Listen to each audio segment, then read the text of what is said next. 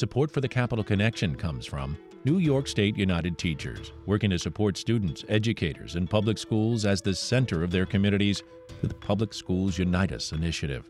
And United University Professions, representing 37,000 academic and professional employees at SUNY campuses and teaching hospitals across New York State. Frederick E. Kowal, President, uupinfo.org.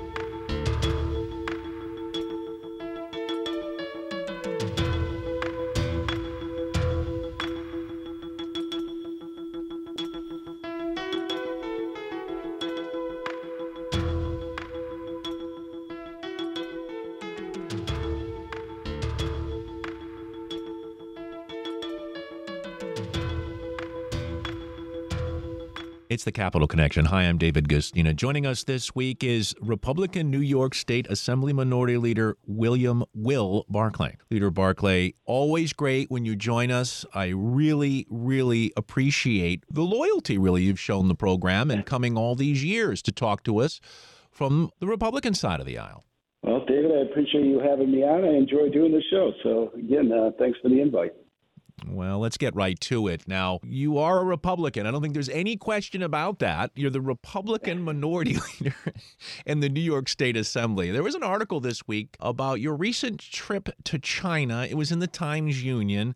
And it says state GOP officials took a trip backed by the Chinese Communist Party. Now, just for background here, from the Times Union, the organization that funded the trip, a Brooklyn based community group called the American Chinese Commerce Association, has been described as closely linked to an arm of the Chinese Communist Party, known as the United Front Work Department. According to U.S. security agencies, United Front Work seeks to influence American individuals and institutions, especially state level lawmakers, through various overtures that include sponsored trips to meet with Chinese officials. Now, a lot of public officials has taken trips to China and other countries that might not share our democratic system, and you replied to this, which was apparently approved through the Ethics Commission. And not only do I want to hear you respond to this, but also I want to know about your trip and what you learned on it. Sure.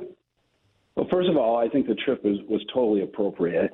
Uh, you know, it was. Um, we went over with three other members of mine. One was Lester Chang, who represents a large um, Asian American Chinese population in his district.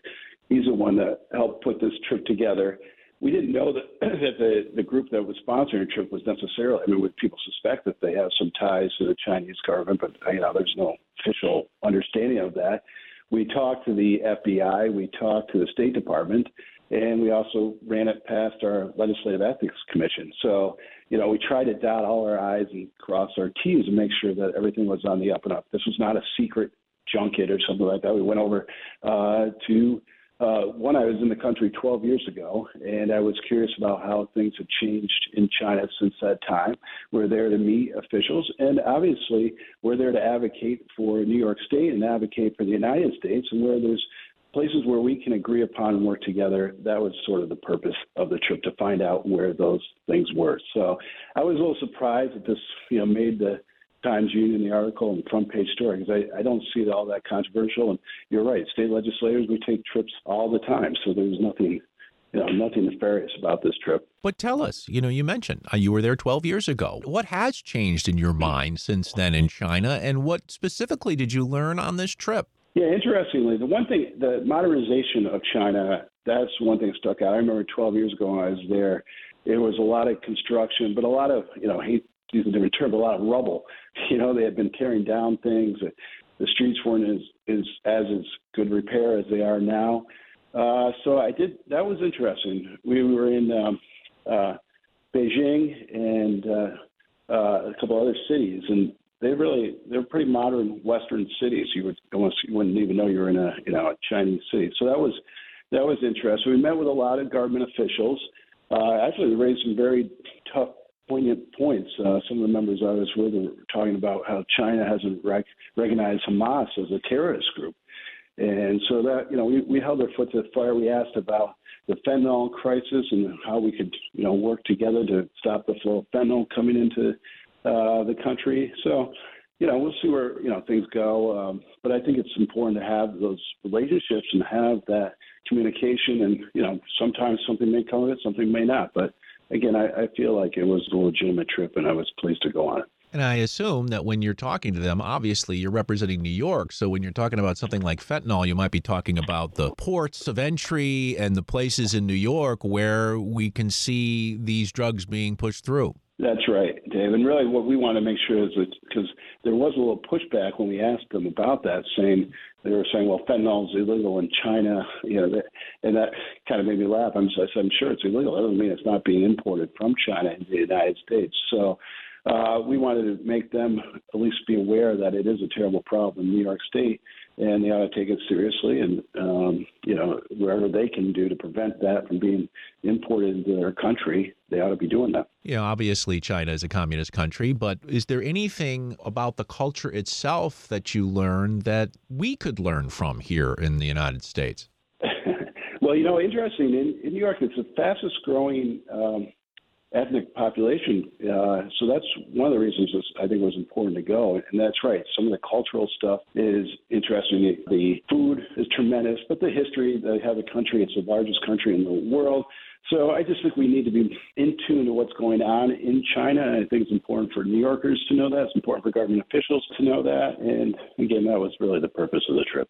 I thank you for your candor. We're speaking with New York State Assembly Minority Leader Will Barclay, a Republican from the 120th District in New York. Well, the news really now is the legislative session that is upon us, and you had the state of the state from Governor Kathy Hochul delivered, followed up by the the real news, which is the budget proposal and where her priorities are. Maybe a little bit on your general reaction to the 233 billion dollar budget proposal by the governor, and I know, of course, that your group was blasting the school aid cuts as one part in the executive budget proposal. Well, David, first of all, you may be surprised hear Some of your listeners might be surprised. I was pleased with a lot of the governor's speech because she was raising issues that I have as a Republican and our conference has uh, for many, many years. Issues like outmigration, issues like affordability, and she even talked about crime, which I was pleased about because uh, unfortunately many of the Dems in Albany have put their head in the sand and don't want to address that issue. So I was very pleased that she raised that both in her state of state and in her budget address. Uh, the issue, you know, the, where the rubber hits the road, so they say, uh, it's going to be how to solve these problems. And as I've told the governor in private and told, said it publicly, uh, if she's serious about tackling these problems, she's going to have uh, you know, a number of legislators, particularly our conference, uh, willing to work with her. Uh, but uh, she's also got to recognize why we got into these problems in the first place, and that seems to be uh, a difficult message to get through to some of my colleagues across on the other side of the aisle. What about the home harmless provision that she wants to do away with? Well, I think you know we have to look at it. Obviously, some schools uh, districts are hurt worse than others. Uh, you know, a lot of school districts have their. She did point out, and I think it's a valid point. Uh, have reserves, and some are well over those reserves. I've always said we ought to fund schools appropriately so they can provide our children with uh, great educations. I think we've done that in the last few years. We've increased, I think, education aid over the last three years by six or seven billion dollars. So we've been pumping a lot of money into schools. I don't think it's always the most efficient way that we fund them. Low wealth school districts tend not to, you know, get the, the amount they need, and high wealth districts tend to get more than they need, maybe. So there might need to be some sort of evening out there. But ultimately, we can't just continue to spend and spend. And I think the governor's not incorrect saying, you know, we have to pull back. And it's not like we're not increasing spending, too. We're just slowing the growth of the increase in spending. Yeah, you, you mentioned the phrase funding it appropriately. Now, I think, and I've asked this question to many legislators and uh, others, isn't the part that's not funded appropriately is that we've got it tied to the property tax? So that when you have a, a rundown area where there's not a lot of home value and there's not a lot of property taxes raised, you've got a lower funded school district. Shouldn't it come out of the general fund? Yeah, I mean that that is exactly the problem we face. And when schools get mandated, by the way, their program is mandated. A lot of the, uh, you know the buildings mandated stuff like that. Uh, They have nowhere to go. They can't go back to the property owners and low wealth areas. So uh, you're right; it needs to be funded by the state, and we do. By the way, the state, you know, we spend a lot of money on education. There's no doubt. I think on a per student basis, New York leads uh, the nation on spending per student, which is great. I think all legislators believe in again appropriately funding education. but some reform needs to take place in the system. The other big area that has been talked about, not only in New York, but on the national scene, is the migrants, the asylum seekers, folks that in many ways have been used as a sort of political football in the fights between the Democrats and the Republicans on the national level, the federal level, when it comes to immigration. And New York's been one of the harder hit states in terms of what to do with the influx. Now, the governor, in her budget proposal, has pulled money from the rainy day fund to do this. I spoke with Tom DiNapoli, the comptroller, last week. He wasn't so keen that she did that. He understood that it was an emergency. He'd like to see emergency defined more clearly. But, you know, Republicans have hit Democrats pretty hard on this issue. What's your sense of what she's done there and using the rainy day fund for migrants? Well, certainly don't like the idea of using the rainy day funds. I'm troubled by the idea that it's going to cost New York 2.4 billion. I think she proposed in her budget, and it'll yes. probably be more by the end of the day. There, this is not a sustainable system. I do blame uh, the national Democrats. I blame President Biden for not securing the border and letting you know these people come in. I, I always like to point out sort of the hypocrisy in New York. I, you know, whether we have to spend this money or not, it is you know I guess it has to be addressed some way. But wasn't the Dems in New York that said we're a sanctuary city, we're a sanctuary state, we'll welcome immigrants with migrants with open arms. But now all of a sudden they realize that it's not that easy, and when they have to put the money where the mouth is, uh, there's some you know squawking. So I'm happy the governor said she's going to go to D.C. She's going to, you know, lobby the Biden administration to help pay for this. She's going to lobby them to help, you know, to further secure the border so we stop this influx of migrants coming in. That's all great, but she's got to deliver on those claims. She is, after all, Democrat. And the president's a Democrat. She ought to have a strong voice with him. Yeah, and she's partnered with other states. They all wrote a letter saying, you know, you've got to take care of this. And this is a lot of states right. here. Obviously, this is a federal government situation. I'm guessing, like many politicians I talk to in an election year such as this, we're not going to see a lot of movement. Well, I, yeah, I don't know. Other than this could be, you know, if it's a, uh, you know, the Biden administration, I think the blame is appropriate to put right there. If it becomes a political issue for the president, uh, maybe he'll take action. So I, I, I don't know. At the very least, I mean, I strongly believe we ought to. have. I'm, by the way, very pro legal immigration. I'm not against immigration by any sense, but this is not legal immigration. And I don't know. I, I hope the the president can come together, but at the very least, they ought to help fund uh, this problem. And it's easy for New York to say, you know, we should be more open to allowing migrants in when all the migrants were going to Texas and California and other border states. Uh, it's a little harder now when we have to deal with them. Yeah, and it may seem counterintuitive when you've got migration, but you also got a problem in New York State that the Republicans are, have put together, I believe, a committee or a commission to look at, which is out migration. You have been supported on that a bit by the state comptroller. He says it is an issue in New York State. Out migration, meaning people are moving away.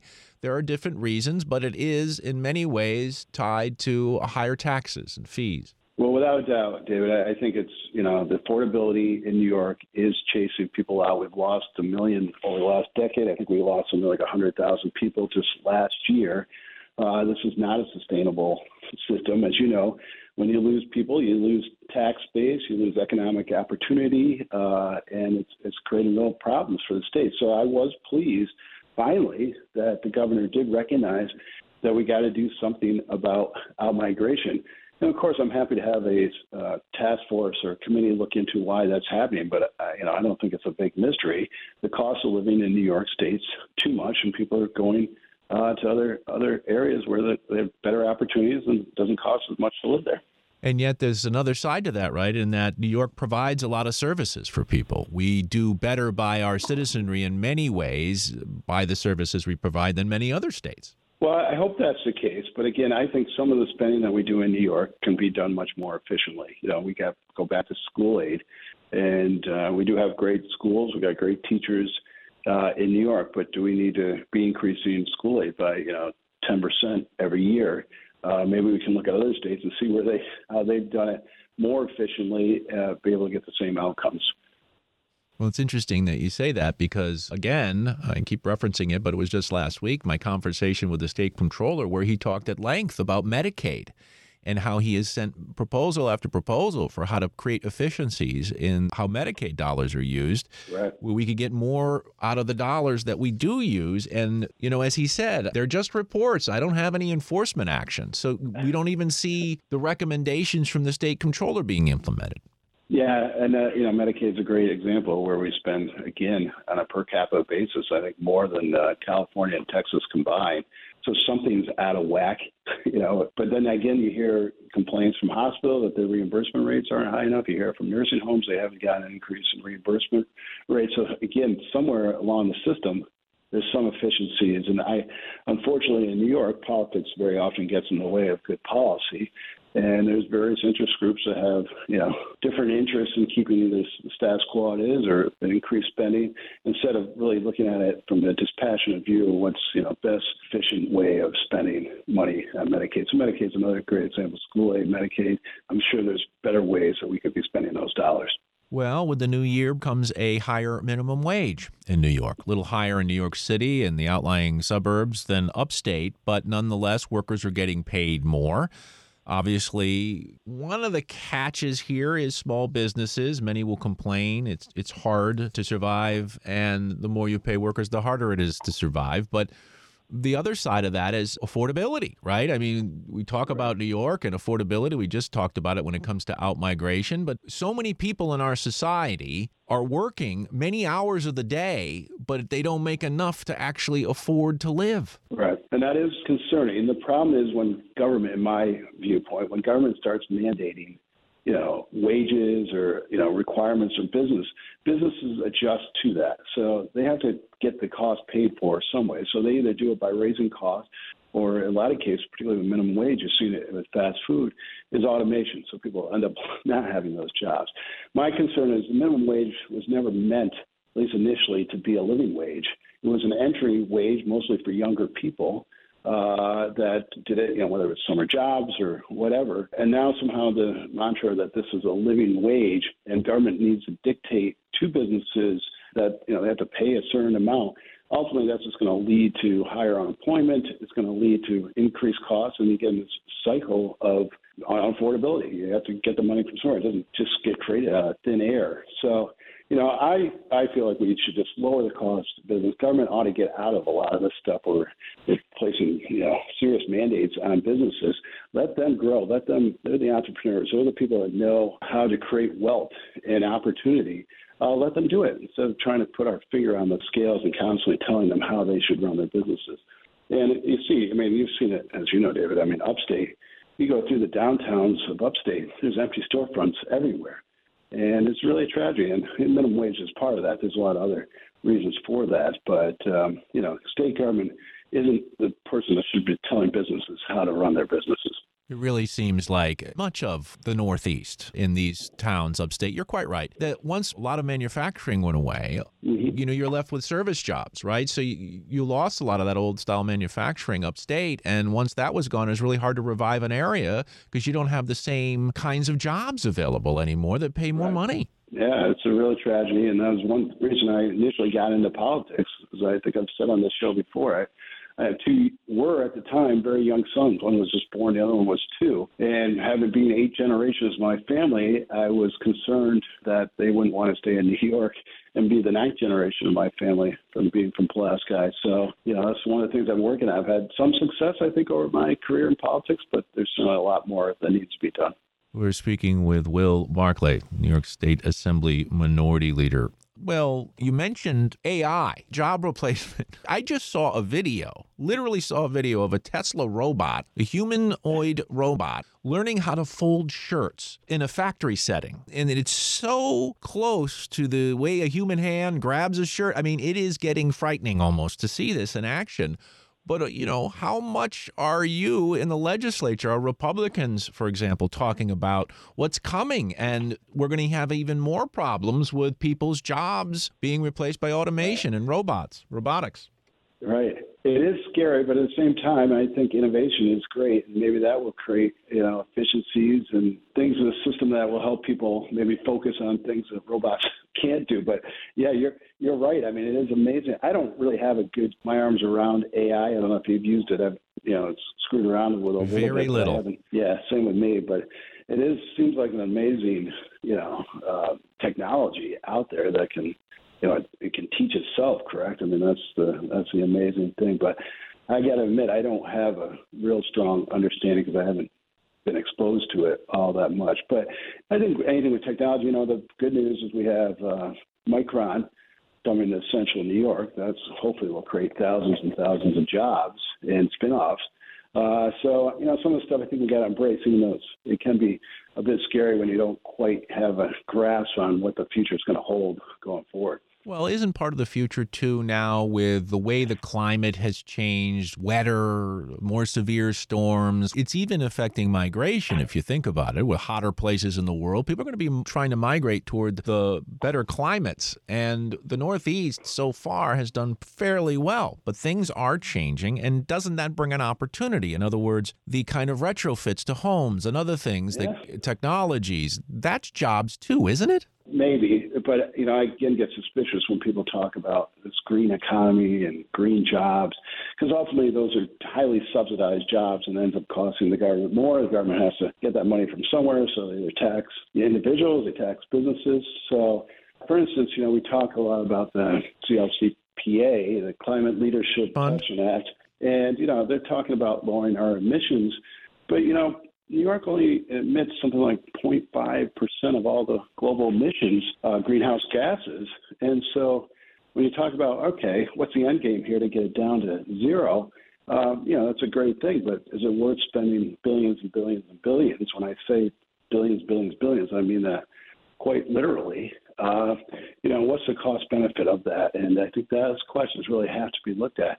And you saw, you know, there, there's a lot of fanfare about the offshore wind and how this was going to be great, but then they, the, the developers of that have come back already numerous times seeking, you know, we need more subsidies. We can't afford to do this. So I think the technology is a ways to go. And, uh, you know, everybody wants a good clean environment, but to say that that's going to drive our economy, I, I think right now is a highly suspect claim. But despite what other states do and what other areas of the world do, Will, let me be devil's advocate for a minute. We're talking about the place where we live. And storms, heavy floods, we've seen them in the state, damages people's property. That's money. That's money lost. That's future revenue loss. That's a business destroyed.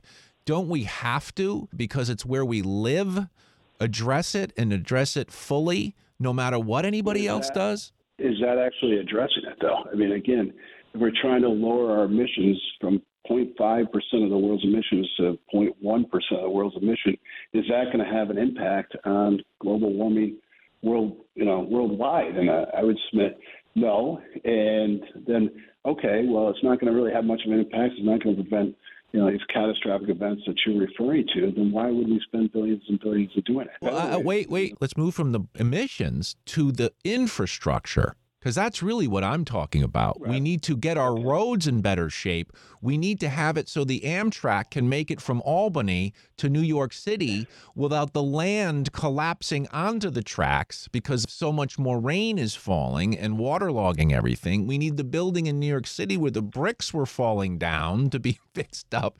And that's that's hard hats. That's construction.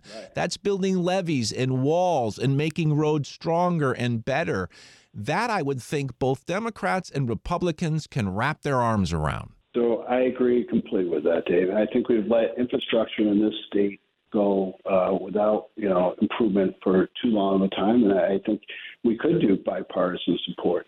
I would just be a little wary of just, you know, claiming that this is all caused by climate change. Very well, some of it very well maybe, but some of it is this uh, regular maintenance that we haven't caught up, you know, kept up with in the state, and we need to do more of that. So, you know, our conference has been pretty vocal about uh, funding for infrastructure. You know, we're a big uh, consolidated highway improvement money. Uh, every year we do a rally down here, but more should be done and can be done. You're right. We should be working on bipartisan manner to get you know more funding to make sure that our infrastructure is kept up. I do uh, recall a former governor, now disgraced governor, said, I don't care what you call it global warming, climate change. The weather's changing, and we need to fix the infrastructure to deal with it. Well, again, whether it's climate change or anything else, right. uh, we do need to invest in our infrastructure. So I, I'm in agreement there. Well, well, what is an issue that you would like specifically for the governor to deal with in this legislative session? If you could wave your magic wand and say, Governor Hochul, take care of this, what is the thing you would wish for? Well, so one thing that we haven't really talked about today, and I've been on your show many times, and we always talk about it, is crime. Uh, even though the governor did point out that some crime, mostly you know violent crime, has dropped, it's dropped over record highs. In fact, crime is still up from 2019, 33 percent. And a lot of the crime that you know she's talking about, which I, I agree with, needs to be addressed, is the shoplifting, the smash and grab, repeat offenders of that, you know, those criminals. So one, I was happy she addressed it, but now she's going to have to spend some political capital because uh, my colleagues on the other side of the aisle in the Assembly and the Senate have shown no want to one go back and look at some of the changes we've made to the criminal justice law and to you know maybe make further uh, increase penalties or whatever needs to be done to stop recidivists from going back on the street and repeating these crimes. So, number one thing government has to do, in my mind, is keep their citizens safe and be able to provide safe streets. And uh, unfortunately, we failed, I think, over those last few years, and we need to really address that. So that's what I would say should be continue to be, and uh, I'd be a partner with her, uh, the governor, to you know that's what I'd like to see solved. And there's proposals out there that could solve these problems. Well, we've talked about crime on yet another program, Will Barclay, and that's going to have to do it. We are out of time. Our guest has been New York State Republican Assembly Minority Leader William Will Barclay. Will, I can't tell you, I know I say it every time, but it is important that we hear from everyone, and your participation in the program is much needed. And I know we'll get to talk again soon. Thanks so much for joining us. I hope so. Thank you.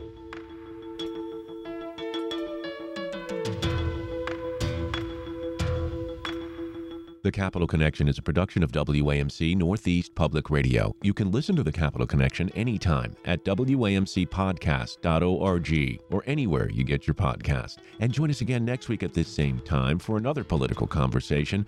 For The Capitol Connection, I'm David Guistina.